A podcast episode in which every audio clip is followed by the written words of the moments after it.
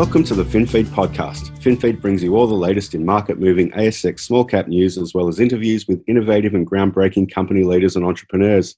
Here to speak with us today about the use of technology in the defence sector is Xtek Limited ASX XTE Managing Director Philippe Odouard. Mr. Odouard has over 26 years in general management and defence related companies in Australia and overseas. Developed Quickstep, an innovative ASX listed company from a startup to a leader in composite manufacturing technology with 50 million revenue and specializes in developing and commercializing new technology in a defense environment. Xtek provides high quality products to deliver tailored solutions to the government, law enforcement, military, space, and commercial sectors. Philippe, thanks for joining us today. Good morning, Jonathan. You have a long history in the defense sector. What led you into this sector and what has kept you there? It's a very interesting question. I used to be in telecommunication at the start of my career, and when my specialty is uh, really working with uh, administrations uh, across the world, you know, international, you mm-hmm. know, administration. And as the telecommunication gradually went and sort of started selling things directly to, to end users, I thought I needed to sort of find another another sector. Right. And I, I noticed that things that seeing my children grow, growing up I could see that the two sectors that will never go down are food and and defense. so, and I had an opportunity to join a company at Thales in defense, and that's what started it. Right, right. And you obviously enjoyed it to keep you there. Well, exactly. Yeah, I mean that that was exactly what I was looking for. So that was fine. You know, technical, lots of innovation, very international, and you know, let's say that's a good cause. Yeah, yeah. Can you give us a quick background then of your achievements within this particular sector and, and I guess what you think is most important in running a successful ASX listed company in terms of innovation? So, in terms of defense, it's it's you know the key to defense is innovation, is to be able to have something better than the, the other side. Mm. And so, from the the dawn of humanity, uh, people were trying to sort of find something better. You know, bronze was taken over by iron and it kept on going like this, you know, and keeps on going like this at the present time. So, you know, it's it's always a question of innovating, finding what's available, and making sure that you you propose something that is better, and you, you use as much of the uh, the science that is available. And that, that's the key to that's the key to success. So you can't basically be successful in defense unless you're you're innovative. So that that's basically what I've done in most of my career, and you know, adding the innovation to to the rest of the skills that you need to run a to run a company is absolutely essential. Mm. Is that what happened at Quickstep? It was that innovation that uh, led it to have that sort of success. Well, in, in terms, yes, to a large extent. The uh, Quickstep when I joined them was uh, had basically no revenue, only costs. Right. It was a, a, real startup, you know, and you know we, we measured the company in terms of earn every every month and progress on the uh, on the technology. So everything had to be organized, you know, making sure the technology would progress and, and be successful, making sure the company would be properly organized. I was reasonably lucky in Quickstep. There was a need to sort of produce some advanced composites within the F 35 program. And actually, the two manufacturers of composite in this country, Boeing and Airbus, basically didn't have, well, we're not part of the F 35 at all. I mean, you know, it's a, yeah. So there was no real appetite for them to sort of, sort of invest and sort of we had a, an embryo of a factory at the time in Perth, and we proposed our services to, to Lockheed Martin. I was sort of known to known to them because of you know my past in uh, in defense and you know appreciated, and so they gave us they trust us and basically gave us a billion dollar contract on the startup, and it was quite quite quite a bet on their side, but you know, we presented properly and you know, we showed what, what we could do. And, you know, at the end of the day, it was a win-win for everyone. Yeah, yeah. So how did that lead into to Xtek? So I, I left I left Quickstep uh, about four years ago. You know, they wanted to go into different areas that I, I was not, you know, supporting, and so I sort of met Quick Xtek by by chance, really. I mean, you know, that's always uh, how it happens. Mm. And obviously, these guys had a business that was stable, that uh, you know was selling, had been you know stable for several, well, 20, 25 years already and they had an innovation arm that was you know starting to get some results. So it was a lot more mature than Quickstep. And it was a question of you know basically taking a company that was making equipment for the soldier from an importer and a and maintenance sort of a perspective to an actual finalization of a number of technologies that started to develop into the reality of, you know, producing it, you know, setting up a factory that we, uh, we've done in, in Adelaide and basically selling it to the world because the product is actually, you know, top quality and quite unique in the world. Yeah, yeah. So how have you been able to roll, I guess, that that out, those products out, and, and build those contracts up? you know, one at a time. In a startup, you really need you don't only need a good idea. I mean, that's that's something what a lot of people don't understand in that sort of world. Having a good idea is is important, is essential, but you know, it's probably one percent of the cost and one percent of what is necessary to be successful. Mm you need to be able to develop that. So in that case, we had a process. We um, what uh, is uh, we're looking at at the present time is a technology called XCLAV that can make you know ballistic helmets and plates a lot lighter by a new process. So we had to make sure that the process was actually mature enough. We had to make sure the process could produce products that were of interest to the market. Mm-hmm. We had to be able to produce all these things in, in a factory, and then you had to be able to sell it to the rest of the world. And again, you know, the Australian market is a very small one, so it was really a world market, and you know that, that's what I do, so it was pretty good. So the, the four conditions there, you know, I've worked on on all of them in parallel, and they, they're sort of converging now to products that we've sold. We, we, we sold our first large order to the Finnish, Finnish army, so it's not exactly close to Australia. That particular deal took two and a half years to sort of put together. So it, it was not not exactly you. You have to start early when you're in defense because you don't. Not because you have a factory and a product that it sells. You have to sort of be in touch with uh, lots of people and. So this one was uh, we signed it, you know, a couple of months ago, and, and they will deliver, you know, by the end of the year. So it's the timing of all these things that you have to sort of track in parallel to make sure that at the end of the day you have the four ingredients, you know, which is a very good technology, products that are quite unique, commercialization on channels that are unique as well, and making sure, of course, you can produce. Yeah, yeah. I'm guessing it's fairly competitive too. So I'm guessing uh, that that technology and what is behind that technology would be hugely important to set you apart. Absolutely. I mean, it's trying to sort of enter a market like this unless you have something you know exceptional and very different from what the others have. Is is it was absolutely essential. You're right. So, you know, we can do. I mean, it depends in what sector and what you know what what sort of threat you're talking about. And mm-hmm. but we're doing things that can be up to thirty percent lighter than existing products. So that makes a huge difference, of course. Yeah, yeah. So let, us talk about the, the technology, the XCLAV and the X Atlas. Can you describe that technology for us and I guess give us a, an example of how it all works?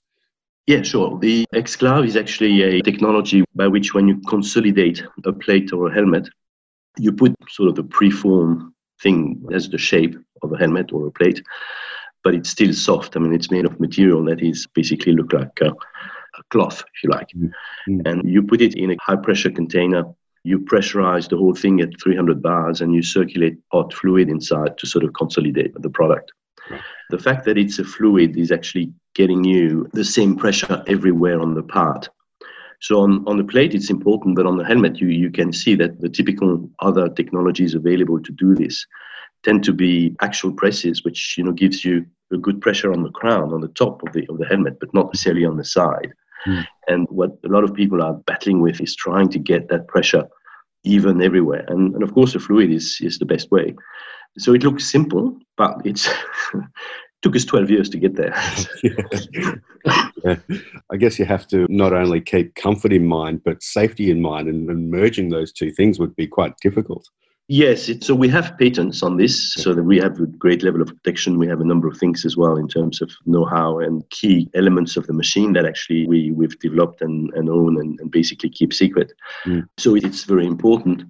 But the principle I described to you, uh, you know, everyone understands it, and that, that's great because I mean, when you go and present the the technology to people in the industry, they get it in about a nanosecond. I mean, you know, they they sort of say, yeah, I mean, hey but how does it you know how do you make it work? A lot of them have tried and, and failed. So there's a bit more than just a concept. There's a lot of uh, a lot of tweaking and a lot of a lot of thinking and a lot of experimenting and a lot of clever people you know working on it to make to make it happen. Yeah. Yeah. and X Atlas how does that uh, how does that work so X Atlas is a, is a slightly different thing it's a software product and we started it from a perspective that one of the activity of the company is we selling UAVs, you know, unmanned aerial vehicles. And we normally get from these aircraft a stream of data, it's a, a video stream basically. And you know, these companies tend to specialize very much in terms of the technical aspect of flying an aircraft and collecting a video stream.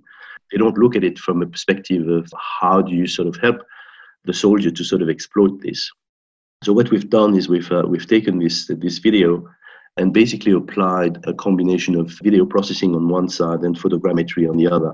Mm-hmm. There again, those two things tend to be very separate in the real world. I mean, people doing photogrammetry don't normally dabble with video and vice versa. We sort of put those two together, talking to customers and understanding exactly what they wanted, mm. and you know, got a, an extremely good result. So it gives us basically a way to do a 3D map from a video, a stream of video of a small UAV. So you you you say, well, it's not not that innovative. Well, no, it's not. The very big UAVs have got that, but you'd pay sixty-five million dollars for a Predator. We can do that with a, a UAV worth, you know, twenty, thirty thousand dollars. So right. I mean, it, it, sort of puts it, you know, within the reach of the soldier, which is our specialty, with something that is, you know, accurate enough and fast enough. I mean, it, it, it has to be done really basically on the run. Mm-hmm because what the what the soldier wants is information that is current. They don't want it. You know, you, you can buy that sort of software. You know, out of the box of a of a thousand of a thousand dollars UAV. Mm-hmm. Problem is, it will uh, take a sophisticated computer about a day to give you something like this. Here we get it within the time of flight to a large extent. So. And then we have a number of tools to compare it with pictures that you have or videos that you have of the same area an hour before, two hours before, whatever, what you've got in your database and we have ways to sort of retrieve these kinds of data from a you know an organization an organized database that would allow you to do it and then you have tools to compare what was there what is what is new and so so really it's all designed for to sort of get the soldier to sort of exploit a video coming from a UAV in real time and do something with it, which is interesting for its uh, for its purpose. We can do 3D model, for instance. You you do a turn of 360 degree over a building, even at night and you get you get a model a 3d model which allows you to see the, the, the, doors the windows the soldiers behind walls. All these things are just you know as if you know you you you, you were there. And mm. so of course the, the soldier is is is very interested. Yeah. and you don't need to sort of mobilize a very very expensive asset. It's something they carry with them. The sort of uav we sell you know they weigh about 1.3 kilos. It's it fits in your backpack. Right wow. So, so i'm guessing that would allow them to be more proactive than reactive in a, in, in, a, in a situation. Well, soldiers tend to be proactive, but it, it allows them to, to see what they've got. And one, one of, I don't know if you heard that expression, but the uh, the fog of war is one one thing that is what is killing people basically. If you don't know where the enemy is, mm. you're going to expose yourself because you don't know, Whereas if you know exactly where the, the, the, opposition is, I mean, you you will take you know whatever action to make sure you're protected, and you won't you know sort of expose yourself without knowing, and that's what kills people at the present time. So that that's really in modern modern warfare in our kinds of country where, where life is actually valued. Yes. That's how you by understanding what the the opposition is doing, by seeing what they're doing, even if they're hidden somewhere, mm-hmm. you can you can still know what they do and act accordingly. Yeah, yeah. So we've spoken about defence here, but what about, I guess, law enforcement and commercial sectors? How do they use these sorts of products? Well, law enforcement are less. You you're talking Atlas or you're talking Exclave? I'm guessing Atlas, but I'd say there there would be a purpose for Exclave as well. Well, absolutely. I mean, Atlas is a bit new, I suppose, for the law enforcement. They have less less of a an absolute need, basically, to know what's on the other side. They normally tend to be have a reason reasonable superiority to the people they're tracking. But you know they could use it. It's it's not the case yet, but they could use it. And that would work very well for them too. Mm-hmm. On Exclave, of course, it's obvious. The police are, are using helmets and plates on a, on a permanent basis. Mm-hmm. Actually, uh, soldiers they train and they but they don't go to operations you know that often people in, in the police basically have got uh, you know ballistic protection on their back eight hours a day. I mean you know through their, their, their shift mm. eight hours a day. So they don't necessarily have a, a hard plate, which is something they normally put in, in case they, they know where they're going into an area where there, there are shootings uh, happening. But they have soft armor on, and you know, permanently. Yeah. So these guys are very sensitive to weight. If you can reduce the weight, I mean, I don't know if you next time you're in the street and look at the police guy. I mean, you know, mm. these guys have got you know lo- loads of stuff on their on their back. Yeah And so, and the military is even worse. I mean, for weight for them is, is extremely important. Right. So trying to reduce the weight is essential in that sort of operation. Yeah. And so we're doing we're doing a number of things in that in that direction. You have more and more women as well in, the, in that area. The present time they use stuff that are made for people like us. We don't look like a like a female on our, on our torso clearly. Mm. And so they, they need to sort of have adaptations as well, which is, you know, things we work on. We, we've just launched a soft armor for female, which is, you know, very well, very well taken, sort of so much more comfortable for them. It's obviously uh, something that, that is important. Mm-hmm. Yes, so comfort and, and the, the, capacity to sort of be protected across the day without having to feel exhausted at the end of the day or, or have permanent injuries because of carrying too much load. Yeah, yeah. Yeah, it's it's interesting the way things are going, and and I guess that leads us into how you got into space. um, what, what, what, what's uh, you've obviously signed the deal this week, but that, and that's been some time coming. But what were you looking at within that market? I stumbled on it, I might say, coming from a carbon fiber background with uh, Quickstep, where I did uh, a lot of things using carbon fiber during the seven or eight years I was there. Mm-hmm. When I saw the, the xCloud capability, I thought, well, you know, it's good for for ballistic, but it can be used as well on to do carbon fiber. And and by the uh, massive pressure that we we apply, we can actually put less resin in a product, in a carbon fiber product, and therefore make it lighter. Because what makes the strength of a of a carbon fiber product is not the resin; it's the it's the fiber. So I thought, well, we, we, if we could actually use something like this in intricate, you know, sort of a product that is, you know, not necessarily aerodynamic. One of one of the problems of carbon fiber, it's very hard to mold on on things that have uh, sharp angles. Yeah. And with 300 bars, we can you, you can use you can shape it to any any any shape you'd like. Mm-hmm. And I thought the people that would need that the most are probably space because space value the, the weight, you know, probably more than any other any other industry. Yeah. So, so it's in by order, its space is the most sensitive to, to weight, and then helicopters, then aircraft, then ships, then yeah. trucks or whatever, yeah. and then non-moving non-moving things. So, but the price people are prepared to pay per kilo is, of course, you know, on the other side of that scale. Mm-hmm. So I thought, you know, there are some merit in, in terms of using that technology for space. And parallel to that, the, space has become a lot more a lot easier to access because we now have a lot, a lot of small satellites coming up, small launches. You know, Elon Musk and uh, yeah. and SpaceX basically showed the world that you could do space at a much cheaper price, and rightly so. I mean, you know, more and more of those are coming up. And so we, when the space agency was created in Australia, we got in touch with them immediately. Uh, they helped, you know, considerably the, the industry these kinds of satellites needed structures inside that were light and that were you know produced in, in this country. So that's where we raised our hand. Frankly, we didn't invest very much, but we sort of went with the flow. And because the product again was you know very light and and you know we we were there and the the market you know carried us, and that's how we sort of got. So we had a first MOU with Skykraft. We had a first MOU with the Space Agency, Australian Space Agency, and that led to the contract we announced on Monday, which is the first part basically we would do to sort of stack up to 30 satellites into, into one launcher. And we do wow. a structure that carries that. It's quite exciting. it is. It is very exciting, and Australia is not the only country that is working on, on these kinds of things. Right. So that has potential, you know, in a number of number of places. But it's it's more about product than a design strategy from from the start. I mean, yeah, yeah, yeah.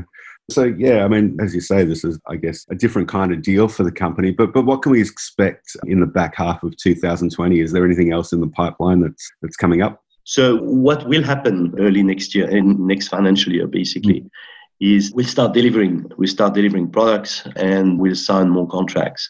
Mm. Well, one of the key things we did as well, which is quite important, we haven't spoken about, is that in terms of being able to address the world market, we looked at what, what's available in the world market, and, and when you look at the, the figures, 40% of the ballistic market is in the US. Right. So we thought, well, we need a strategy to get into the US. And we had this opportunity early last year when we acquired a company called HighCom in the US. HighCom is a company based in Columbus, Ohio, and they manufacture products, you know, armor products, plates, and, and helmets they, of course, have a, a, network in the US, mainly in the law enforcement. Remember that in the US, you have 18,000 law enforcement agencies. Each of them are buying sort of separately.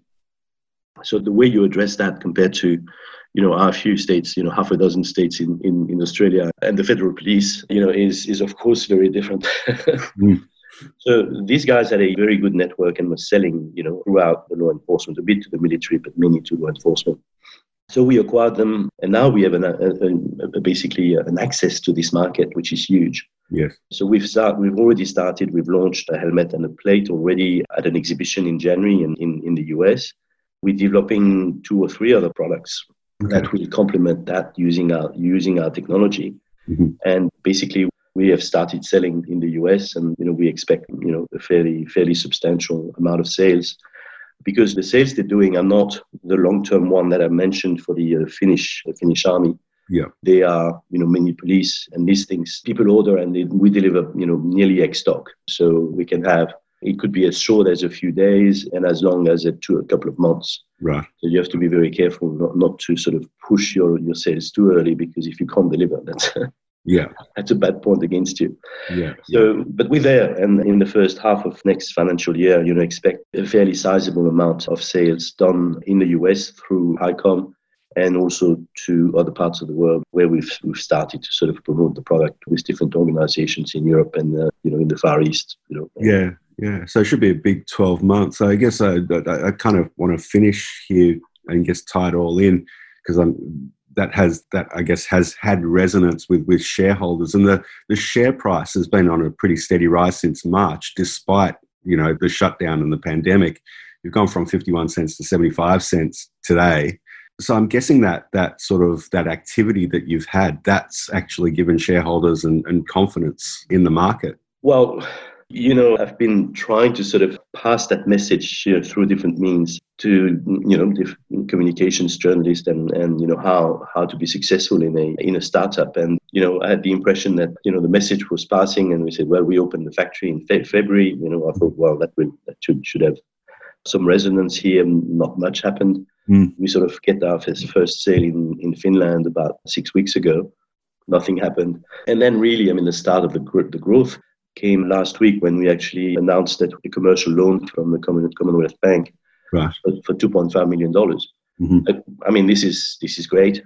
You know, it's good for a small company like us to sort of get uh, access to bank to the banking system. You know, you need to do a lot of effort to get there, and we, we've done that, and, and we've been successful.